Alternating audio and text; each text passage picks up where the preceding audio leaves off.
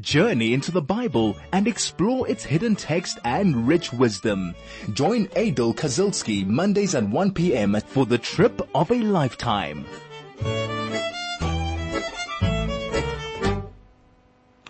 Shavua Tov, Chodesh Tov. We are in an exciting week. Today is the week of Shavuot. I'm hoping uh, that all of you are getting ready for the festival of Shavuot. Shavuot being the festival that we celebrate the receiving of the Torah.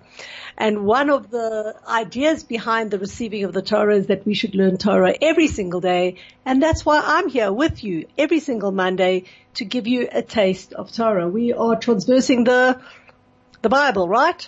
We are in the book of Exodus and we are following up in chapter four.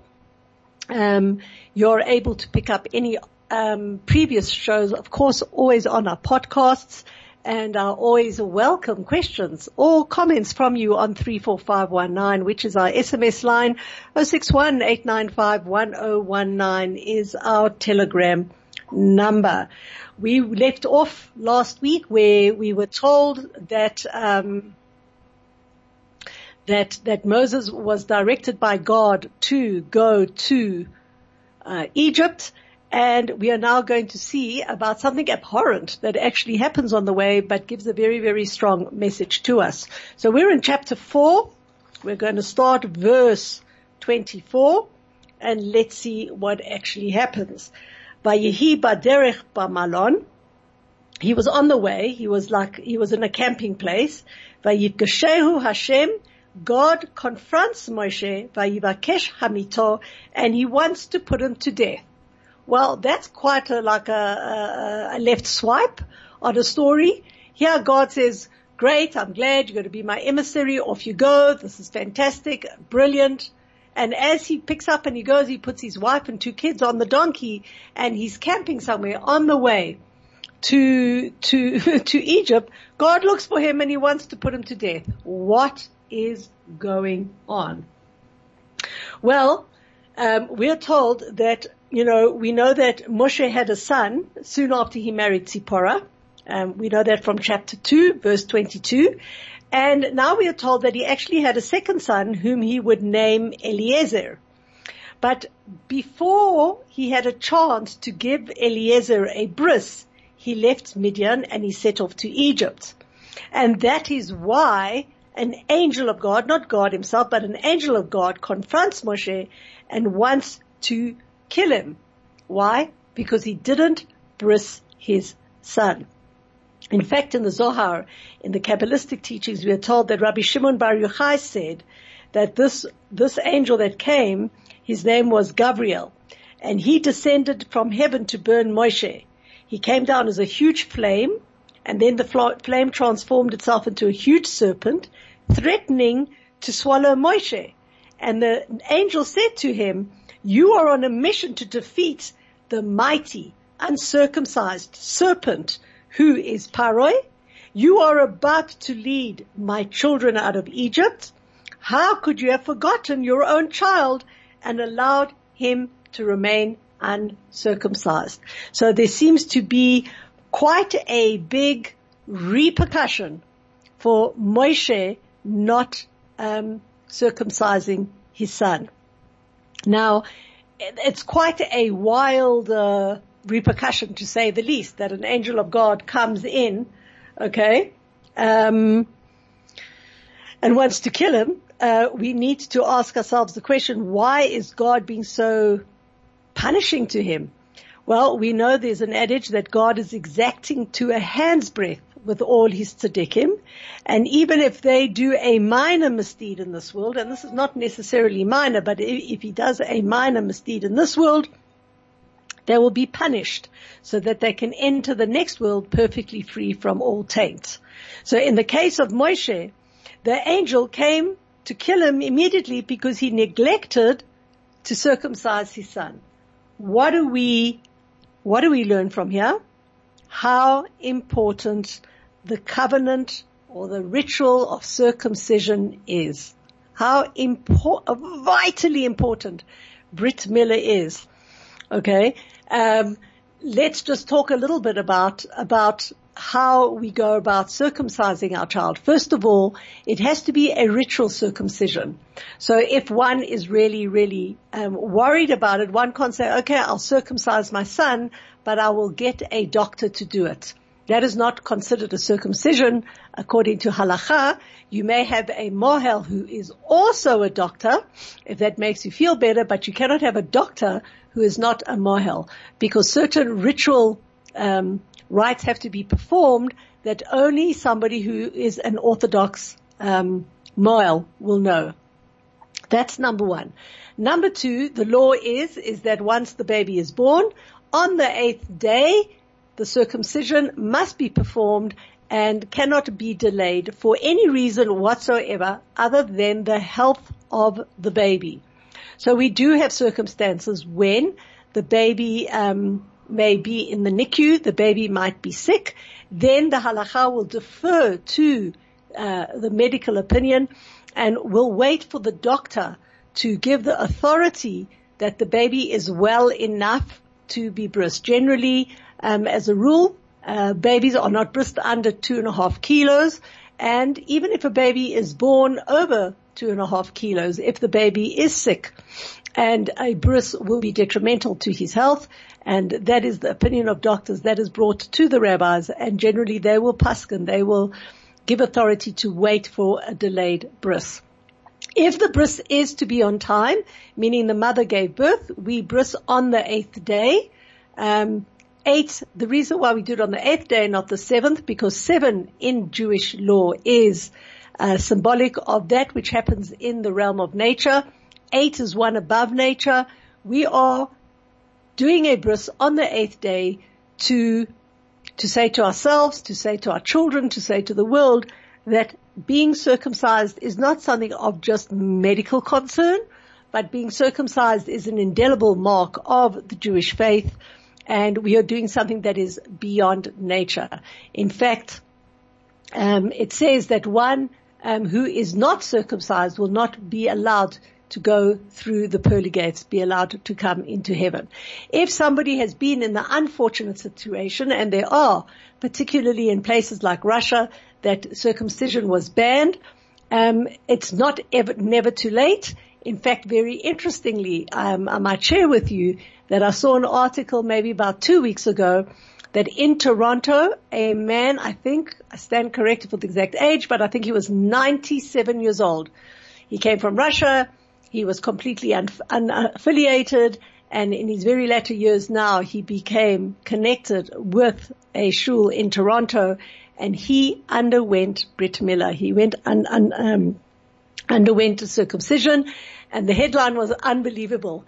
The headline said, second oldest man, the first man that is second to Abraham Avinu for, had a circumcision. We know that Abraham Avinu, our forefather Abraham, he had a circumcision at 99. This guy was 97.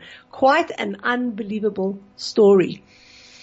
Just to go back though, if a Brit is delayed due to illness, then when there is the possibility to have a Brit Milah, um, as soon as you get the go ahead, you're incumbent to make the Brit Milah instantly. You can't go and say, well, I've waited a month, now I'm going to wait for my Boba to come from America and Zayda to come from Israel and I'm going to delay it another four days.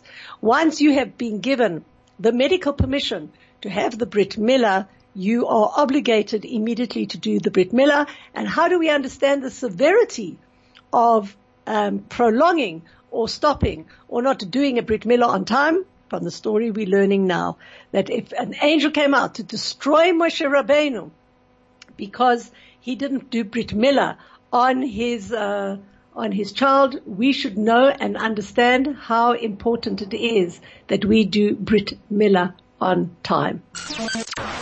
Chai FM, your station of choice since 2008. Right. So we understand how important it is for, for, for us to do a circumcision. Now, let's put it back into, uh, in, into perspective somewhat because obviously we're talking about Moshe Rabbeinu. Moshe wouldn't wantonly neglect this important ritual. Okay, that would be unthinkable. You'd think that Moshe Rabbeinu, who we revere as Moshe Rabbeinu, as the, the holiest person that ever lived, do you think that he would go, nah, I just can't be bothered right now. So what was Moshe thinking? So the Midrash goes and tells us, okay, that um, his child was eight days old on the day that Moshe was supposed to leave for Egypt.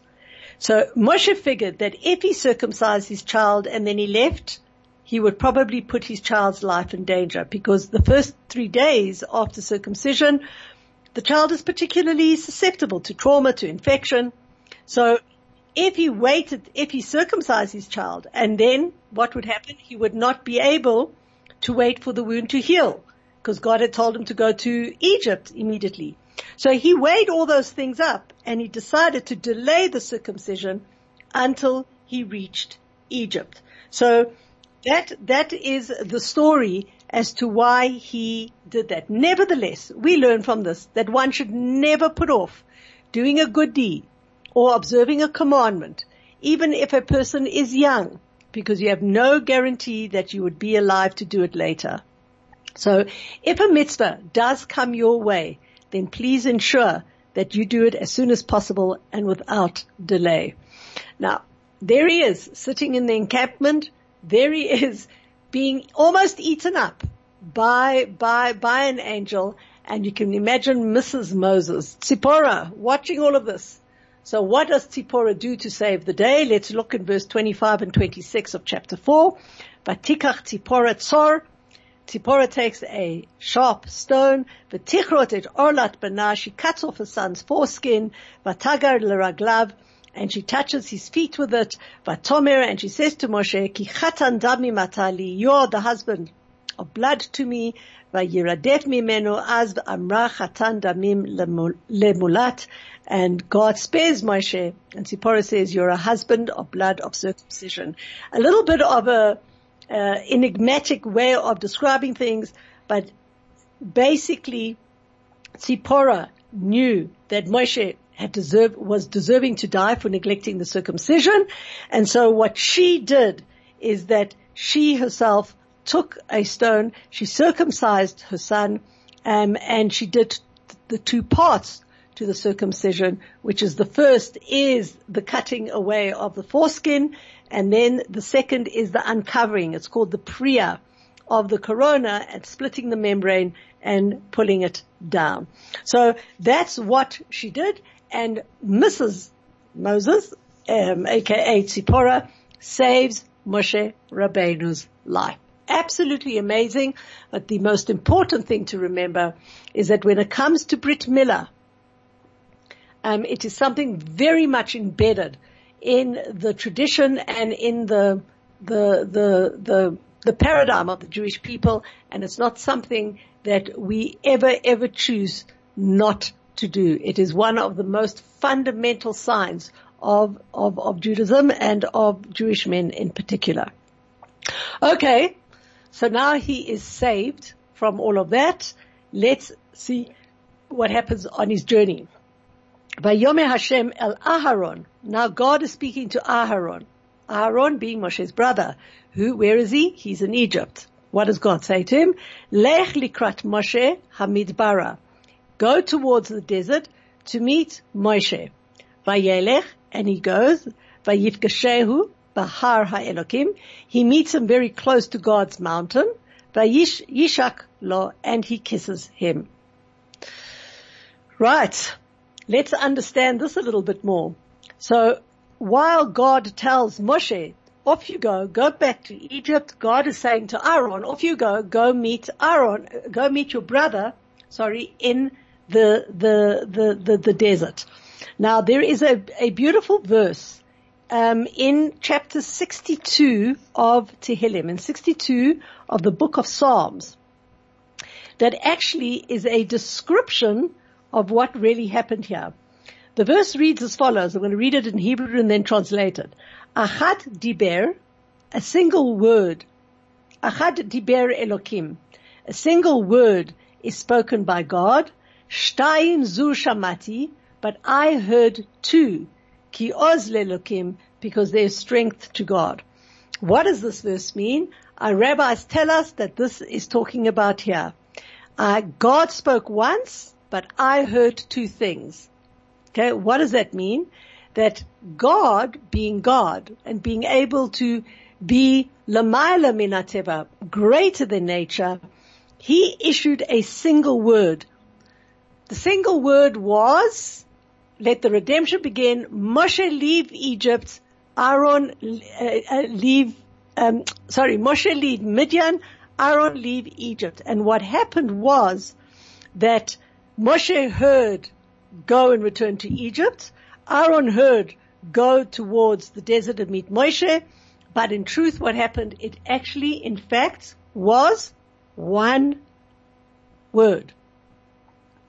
So we can argue and we know that if we're trying to understand it in terms of physical speech, such a phenomenon, uh, you, you can't understand it, right?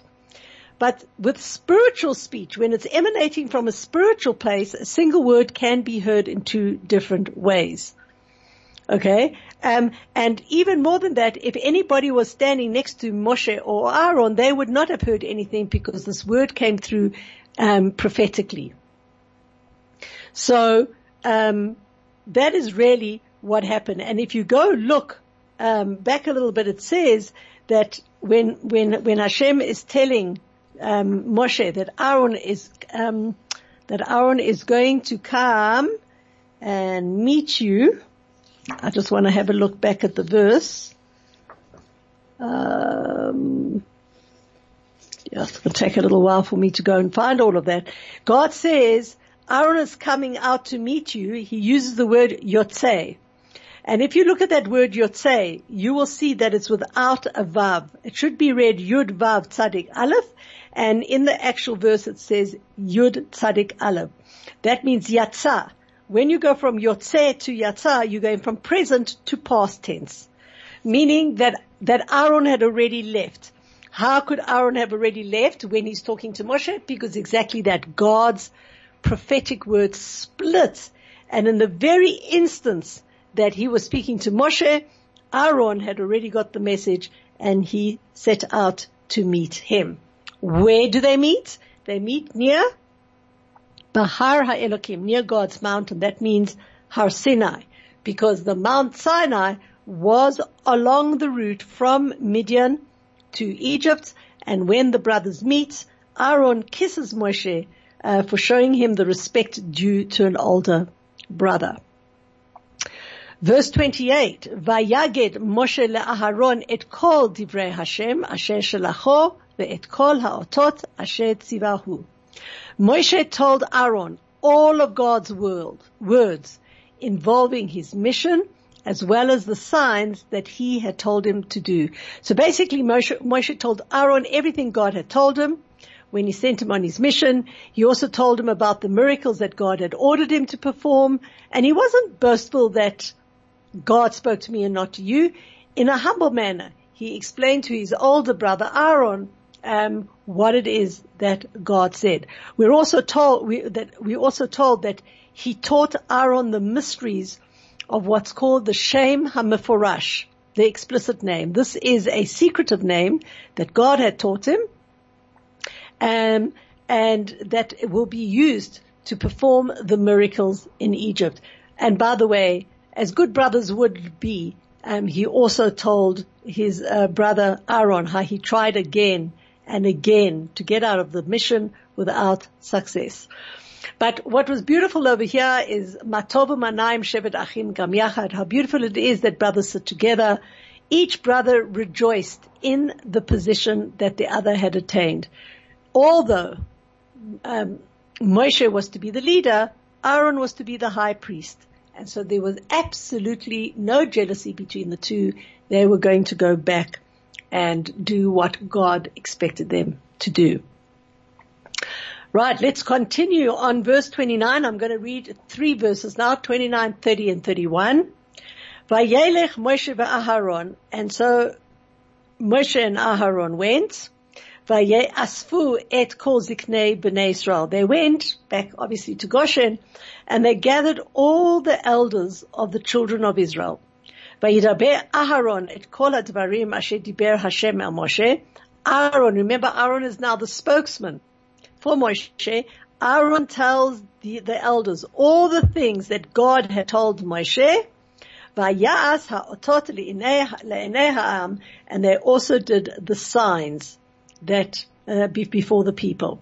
Vaye'amen ha'am, and the people believed, vayishma'u, and they heard, ki pakad Hashem et bnei Israel, that God had kept the children of Israel in mind, v'chi et onyam v'yikdu v'ishtachavu, and that he had seen their misery, and they were so excited, they bowed their heads and they prostrated themselves. Now, let's again put into context um, where the brothers are holding, I mean, where the Israelites are holding, it was unlikely, practically, at this point in time, um, for God to come and redeem them. Why? Because God told Abraham that the, his offspring will be subjugated for 410 years. They were only in year 210. So they were halfway through, just a little over halfway through.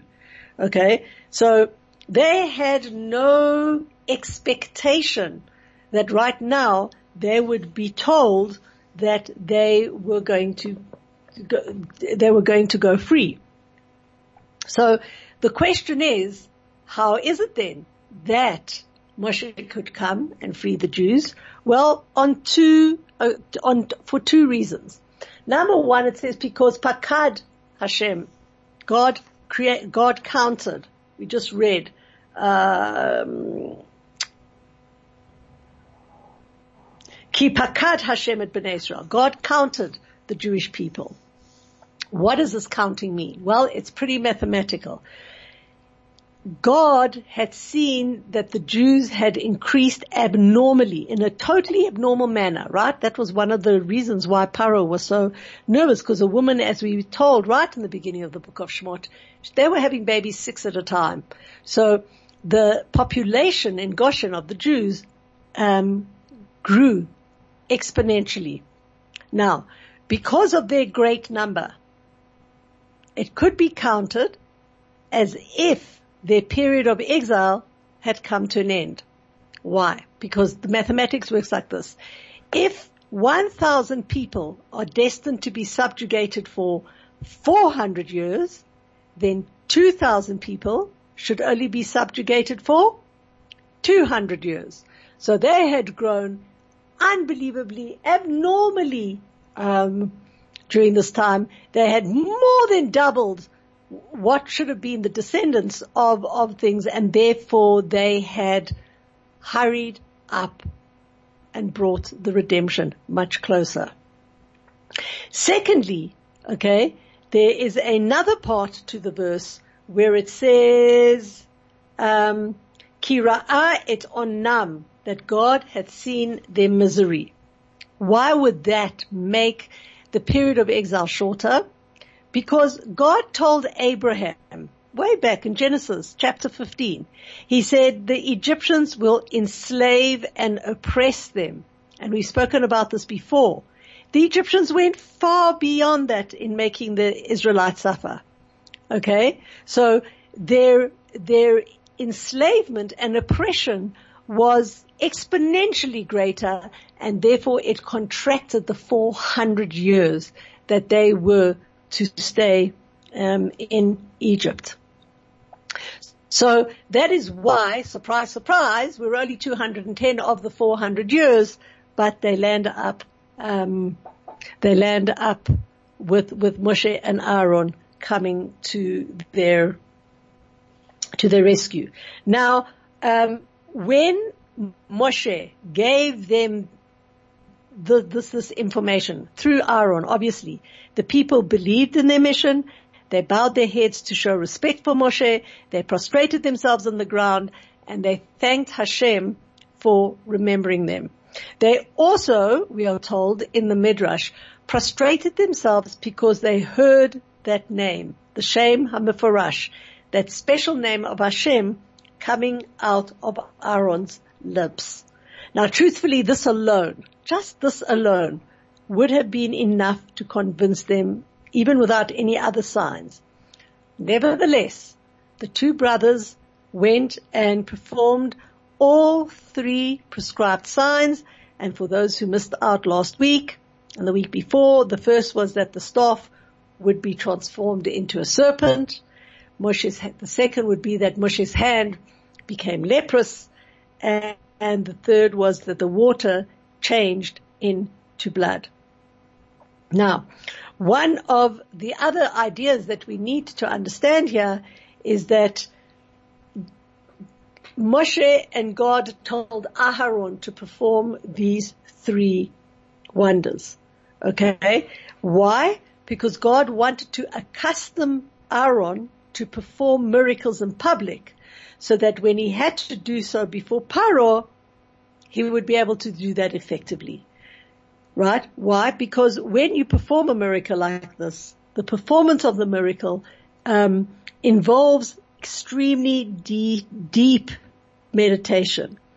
And one could just imagine that if Aaron had to do so for the first time in Paro's presence, he might not be able to um, concentrate just because of the fear of God. And so this was like a practice run. They said, um, Aaron, you go into a state of deep meditation, change the, star, the staff into a snake, change his hand into to leprosy, change the, the, the water into blood and see that you can do it in front of your own people because once you've practiced that, then we are sure that you won't have cold feet when you land up in front of of uh, of, of Paro. Chai FM 101.9 megahertz of life. Just one more small thing before we move on. There is another opinion that it wasn't Moshe or Aaron that did the that that did the the miracles, but rather um, the miracles did themselves, meaning that Moshe's staff itself miraculously spoke to the people and said, when I was in Midian, I was transformed and became a serpent.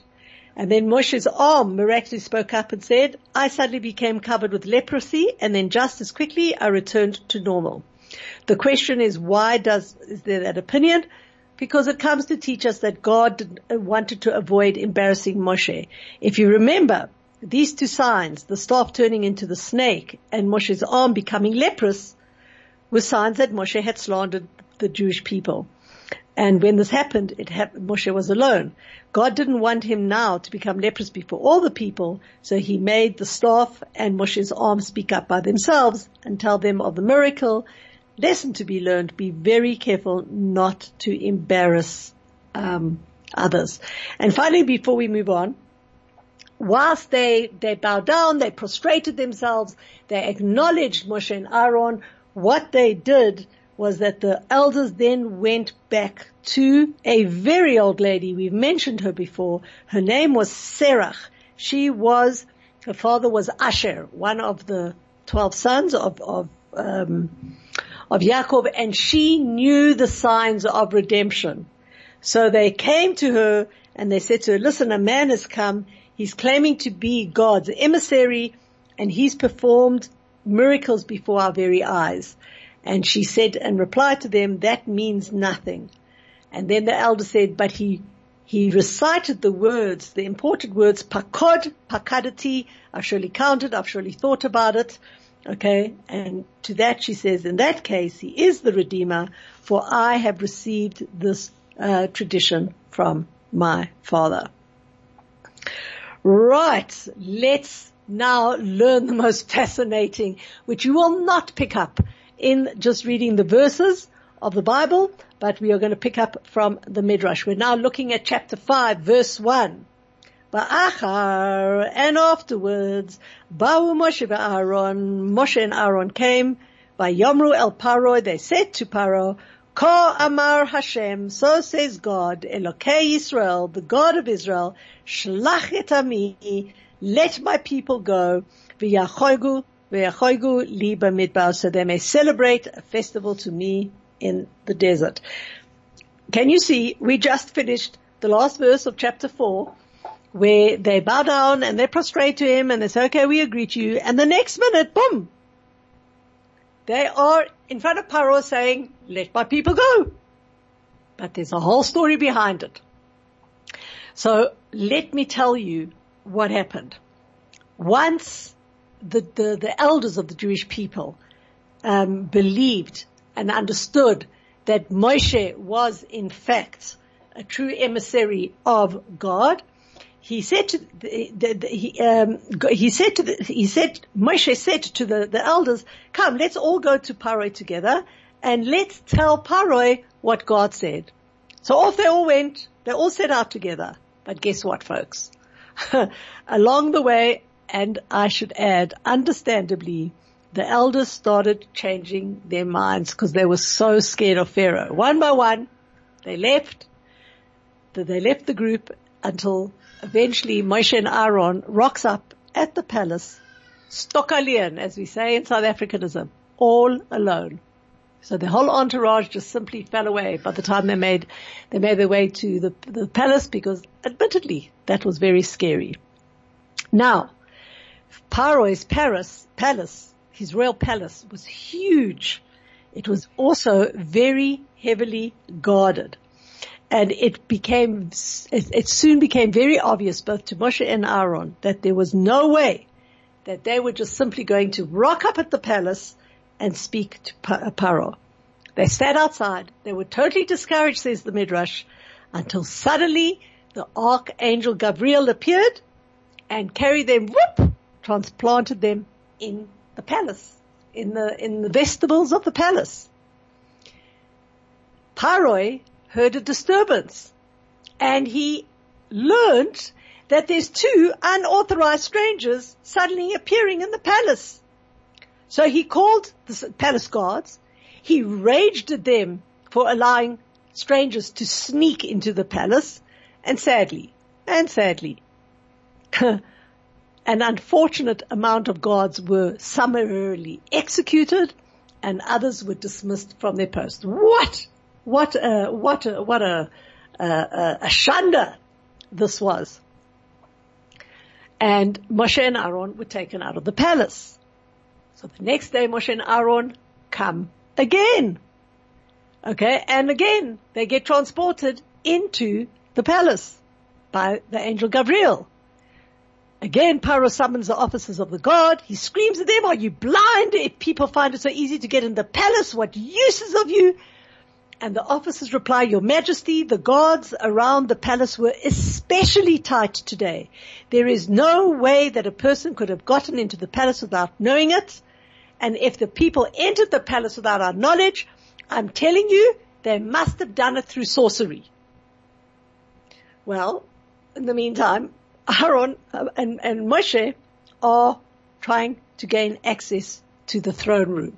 Now, if you thought that his, uh, his barbed wire and his electric fence and his, uh, all his guards were not able to get to him, to get into the throne room, this inner chamber was guarded by two huge lions and any unauthorized person approaching the throne room would be torn to pieces by fierce, fierce beasts.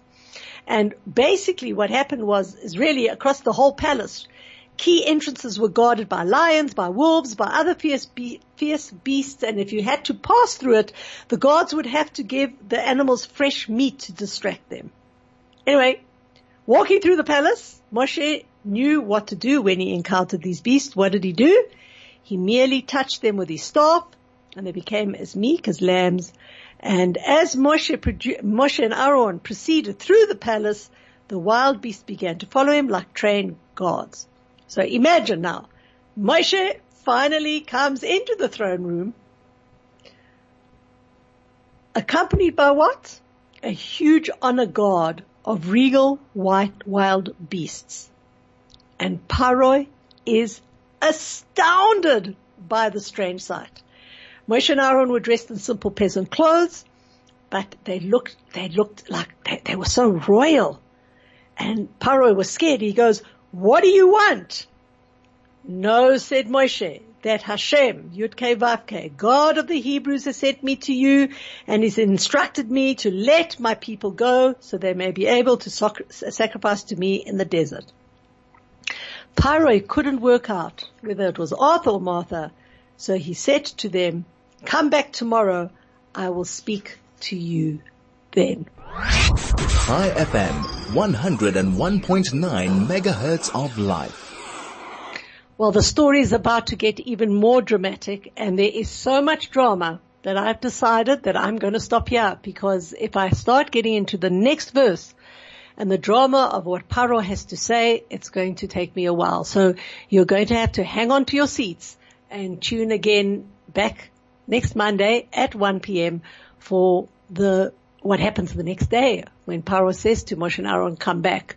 In the meantime, let me remind you that Shavuot is this week and it is a time in celebrating the incredible knowledge, the infinite wisdom that God has given each and every Jew as an inheritance. And I encourage each and every man, woman and child to make their way to a shul on Friday morning and to listen with their own ears to the receiving of the Ten Commandments, which we are taught that in the Ten Commandments, we actually can derive all 613 mitzvot that we really have. Of course, you, you must not forget your cheesecake and all the wonderful milchiks that we're all going to eat because we are told that when the Torah was given, the mountain was covered in, in, in snow or in milk and also all the fresh flowers and beauty that we will have. And on that note, I wish all our listeners a Chag Sameach and I'll see you same time, same, same time, same place next week.